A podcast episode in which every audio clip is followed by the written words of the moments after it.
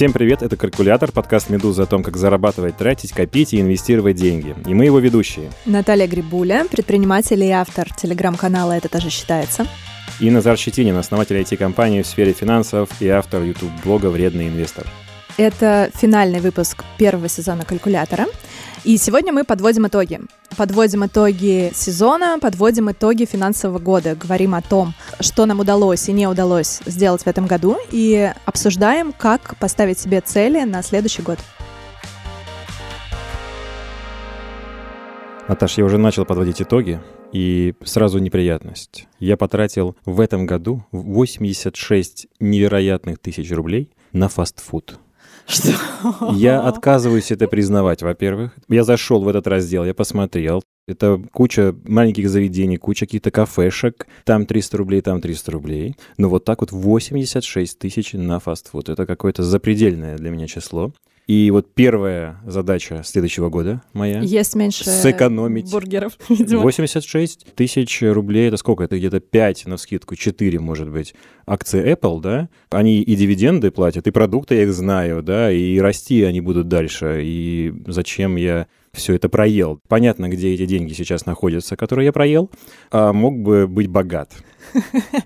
А еще я узнал, Наташ, что я потратил на книги 4 тысячи рублей за год, а на цветы 1000 рублей. Вот что это говорит обо мне, как о человеке и о муже, наверное, да? Какой-то намек есть. Вероятно, это говорит о том, что ты прагматичный муж, который предпочитает делать другие подарки. Ну и думаешь, что да, мозг — это очень сексуально, видимо. Какие у тебя еще были финансовые неудачи этого года?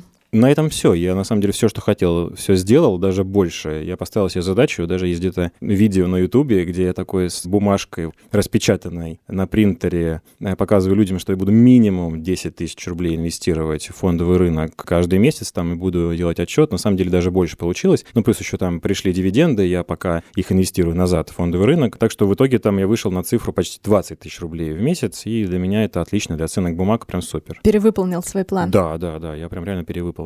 И, кстати, первый совет будет к вопросу о 86 тысячах рублей на фастфуды. Узнайте, сколько у вас на это ушло. И если в вашем банке нет приложения, которое может разметить ваши траты по типам, ну, как минимум, надо туда написать и попросить это сделать, да. Но, мне кажется, как минимум, вам нужно сменить банк. Да, или сменить банк, да. Это хорошая причина для того, чтобы просто понять, на что деньги-то уходят. Это, кстати, вот к вопросу о финансовой уборке, которую нам рекомендовали делать еще в самом первом нашем выпуске. А это, как раз, она и есть. У тебя как с расходами? Ты у нас всегда отвечала за разум. У тебя, наверное, там все четко и никакого перевыполнения плана по тратам нету. Слушай, у меня было перевыполнение по тратам. Я даже уже рассказывала в каком-то из наших выпусков, как я вылезала за бюджет и ужасалась тоже этому. Но на самом деле все мои главные финансовые удачи года действительно связаны с планированием, с тем, что мне удалось в этом году впервые по всем важным для меня вопросам подготовить сани летом. Мне удалось впервые запланировать и организовать новогодний отпуск летом заранее. Я всегда мечтала быть тем человеком, который все планирует там за полгода, и всегда возмущалась и ругала себя ужасно и корила, когда приходит декабрь, и ты понимаешь, что ты ничего не придумал на Новый год. Все стоит абсолютно космических денег, и все умные люди, которые уже сидят с билетами на руках, купили их в мае или в июне. Вот в этом году я стала тем самым человеком. У-ху! Ты инвестор в собственный отдых. Да, ну, в общем, я, скажем, все лучше и лучше с каждым годом становилась финансовым планированием. И вот в этом году я с собой реально довольна. Мне кажется, что все какие-то вопросы, которые требуют долгосрочного планирования, я смогла учесть. Вторая моя победа — это налоги. Это первый год, когда я довольна тем, как я распределила и продумала все заранее. Ну, то есть всегда это становилось проблемой декабря. Рассказываю, почему. Как физическое лицо каждый год я плачу там около 60 тысяч налогов, чуть больше 30 за себя и там чуть больше 20 за своих уже не работающих родителей. Это всегда приходится на конец года, и в конце года я плачу еще также взносы к ИП. И выходило так, что в конце года я всегда все оставляла плюс-минус там на последний месяц. И получалось так, что декабрь налоговой я должна отдать плюс-минус 90 тысяч рублей. В декабре день рождения, в декабре Новый год, нужно купить всем подарки, в декабре нужно спланировать отпуск, и январь половину месяца ты отдыхаешь. И, в общем, декабрь и январь всегда были, с точки зрения бюджета, самым плохим месяцем. В общем, в этом году мне удалось победить эту непобедимую ситуацию. Я, наконец-то, сделала так, что я не тяну с налогами до последнего момента. Я плачу в сентябре налоги за себя, в октябре я плачу налоги за родителей, и в декабре я плачу взносы.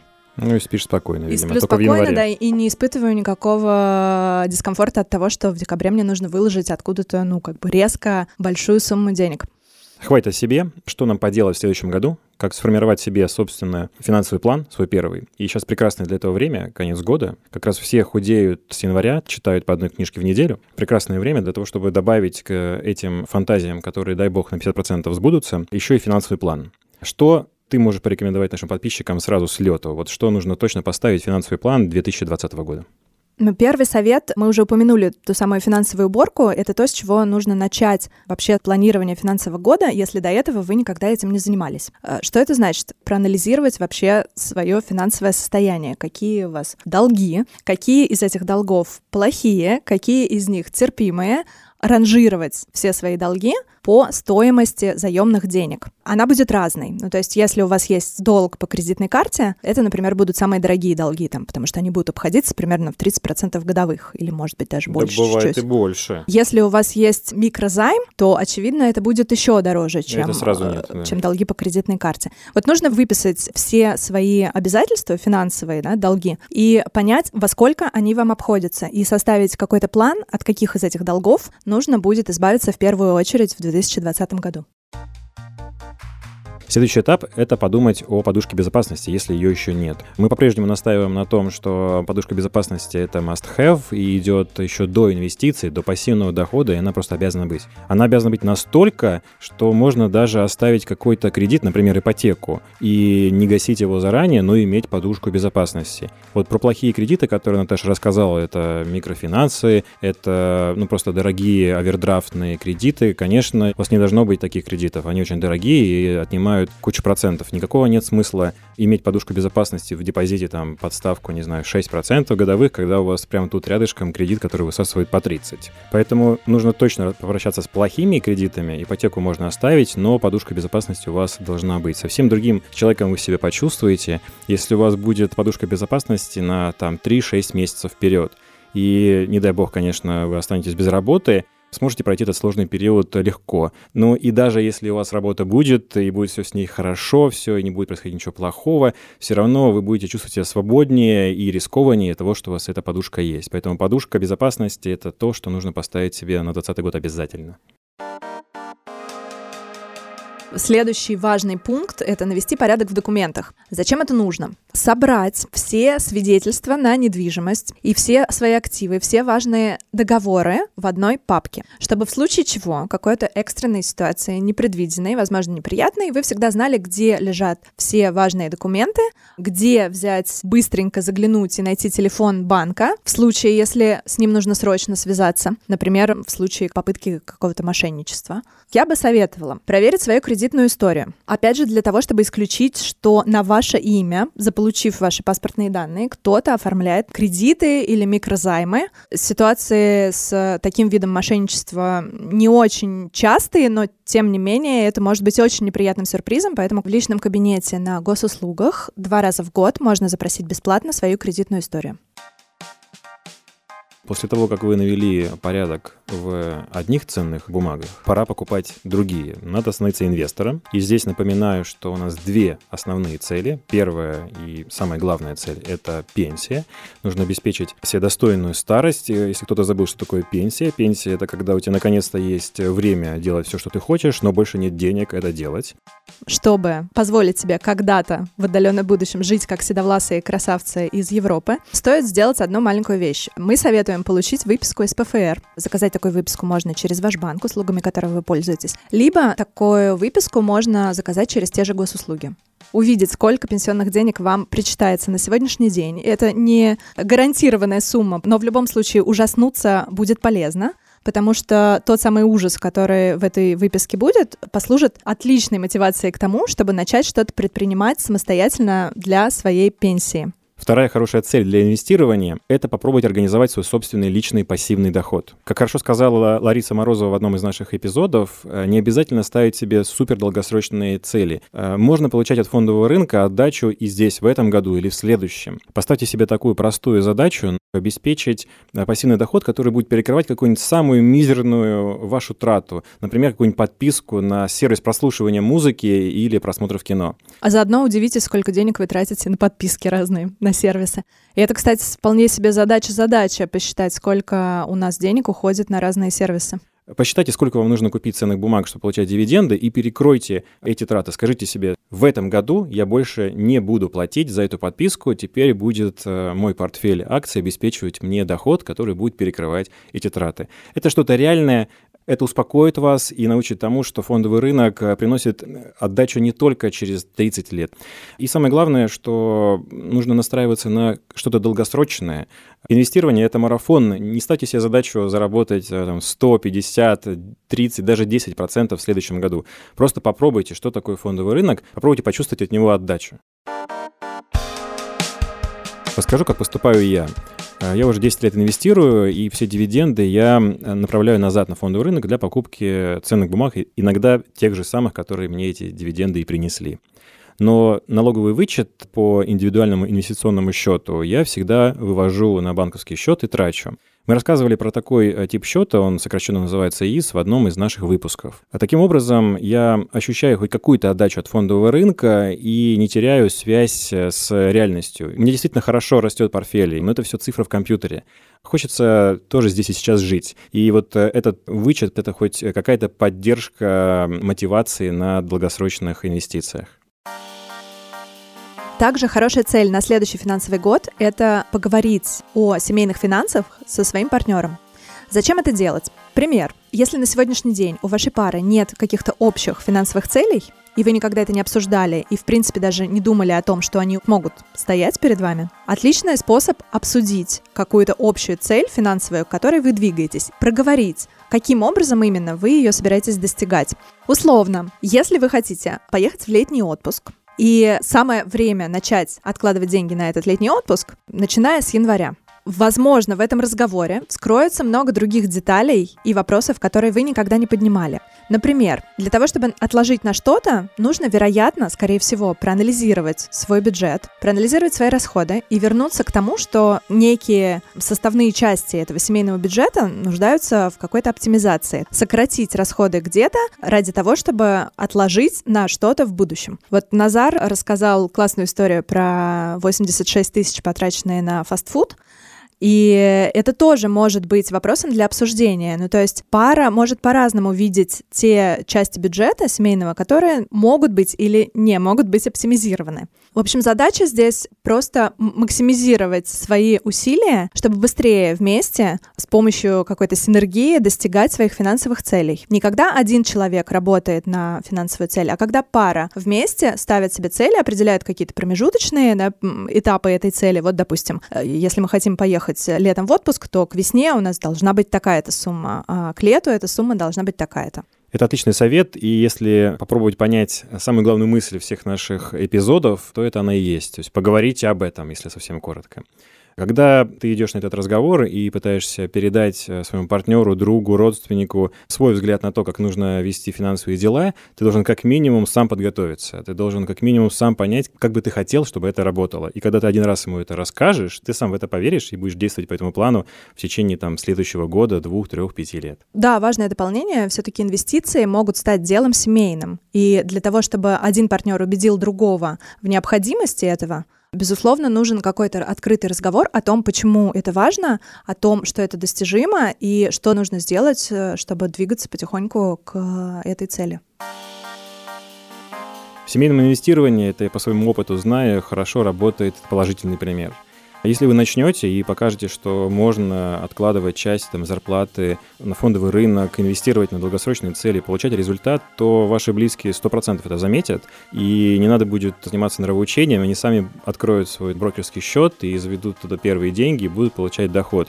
моя супруга когда-то обратила внимание на то, что я делаю на фондовом рынке, я открыла там собственный индивидуальный инвестиционный счет, там подтянулась ее мама, моя теща, и вот в этом году я узнал, что они уже сформировали сами вдвоем свой портфель, и он там уже забит под завязку по правилам индивидуального инвестиционного счета. И я этому очень рад, я не давил, не настаивал, просто показывал пример того, как можно зарабатывать в России собственным умом на фондовом рынке, что может абсолютно любой россиянин. И сейчас моя семья инвестирует, я этому очень рад. Ваши родственники могут не сразу заметить положительные эффекты, которые вы ощущаете, может быть, сразу от инвестиций. Например, моя супруга в первые 2 года инвестиций вообще просто махнула рукой и не верила, что на этом можно что-то заработать, и я поддержки не получал. Но со временем мой счет рос, и когда все обратили внимание, что вот чувак справляется, да, оказывается, он там получает больше, чем ставка депозита, и, в общем, вода точит камень. Сейчас для моей семьи это уже не вопрос, куда инвестировать, в депозит в банке или в ценные бумаги. В общем, запаситесь терпением. Для тех людей, которые еще не готовы будут в следующем году подступаться к инвестициям, можно посоветовать начать свое финансовое планирование с краткосрочных финансовых целей и начать делать какие-то небольшие целевые сбережения. Ну, например, это сбережения на какие-то медицинские услуги, на качественную медицинскую страховку платную, например, либо целевые сбережения на помощь родителям или на какие-то платные курсы, дополнительное образование и так далее, свое или детское. Если горизонт планирования в этих финансовых целях довольно короткий, то не обязательно открывать короткий депозит. Можно хранить эти деньги на каких-то отдельных счетах, на которые начисляются проценты на остаток в годовых. У каждого банка это будет свой какой-то процент на остаток, и нужно учитывать, что он может меняться в одностороннем порядке банком. Имейте это в виду, когда вам кажется, что условия какие-то очень привлекательные, допустим, превышают ставку по банковскому депозиту. Это может быть какая-то короткая акция, которая просто заставляет вас открыть счет в конкретном банке и положить туда деньги, но при этом имейте в виду, что там, через месяц, через 2, через 3 банк в одностороннем порядке может изменить эту ставку. С краткосрочными финансовыми целями здесь задача просто опережать инфляцию, а не гнаться за какой-то ставкой, которая выше рыночной.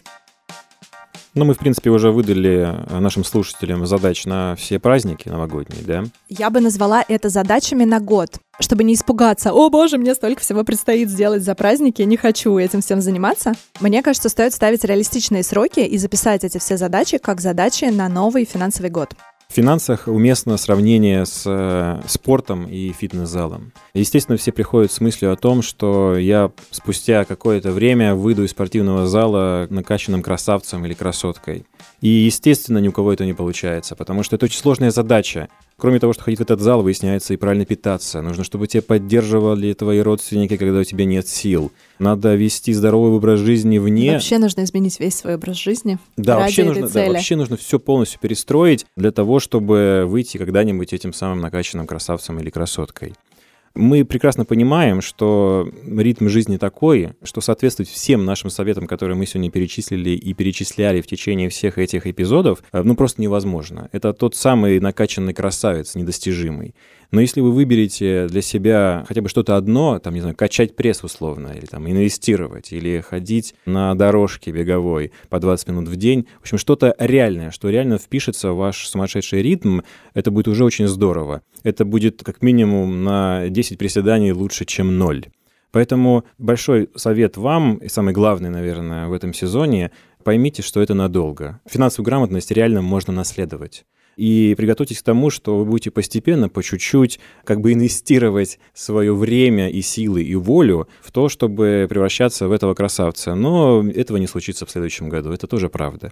Выберите удачный старт, чтобы почувствовать, что ага, теперь, оказывается, я вот делаю чуть иначе, и я получаю отдачу от жизни больше, чем раньше. Поставьте себе такую реалистичную задачу и выполните ее, и дальше приступайте к следующей. Я хорошо понимаю, о чем я говорю. Есть видео на Ютубе, которое называется «Живой портфель 2011», где я со своим другом Андреем инвестирую свои первые 15 тысяч рублей в фондовый рынок. Анализ нетривиальный, который зарабатывает деньги. Поехали. Начать запись. И потом, спустя второй месяц, третий, у меня по-прежнему суммы маленькие. Потом как-то незаметно для себя я обнаружил, что у меня уже там 400 тысяч рублей на счету, 700, миллион. И это было медленным поступательным движением. Я принимал потихонечку яд фондового рынка, понимал, что там не только доходности, но и риски. Я прошел через многое, постепенно понимая, как это работает. И сейчас, конечно, меня из этого седла уже не выбить. Понадобилось время, и сейчас поэтому, видимо, я так легко рассказываю другим об этом, но всегда помню тот опыт. Нужно начинать с малого, постепенно расти, это работает. Назар все правильно сказал, мы говорили уже в этом сезоне про то, что только кнут не работает, работает кнут и пряник, поэтому, пожалуйста, относитесь бережно к себе, возлагайте на себя реалистичные ожидания, потому что нереалистичные достижению целей абсолютно не помогают, чувство вины не способствует быстрому движению к ней. Точно так же, если вы запишете для себя свои собственные финансовые цели на 2020 год и выполните из них хотя бы одну, полчаса сегодня у микрофона мы с Назаром провели не зря. С вами был подкаст «Калькулятор» и его ведущие Наталья Грибуля и Назар Щетинин. Подписывайтесь на нас и другие подкасты «Медузы», чтобы не пропустить новых эпизодов. Мы есть на всех основных платформах в iTunes, Apple Podcast, Яндекс.Музыке, Castbox и Букмейте. Ссылку на наши страницы вы найдете в описании эпизода. А еще мы выкладываем наши выпуски на YouTube-канал «Медузы». Да и наш сериал продлили на 2-й сезон. Всем счастливого Нового года и услышимся в следующем сезоне. Всем пока. Пока-пока.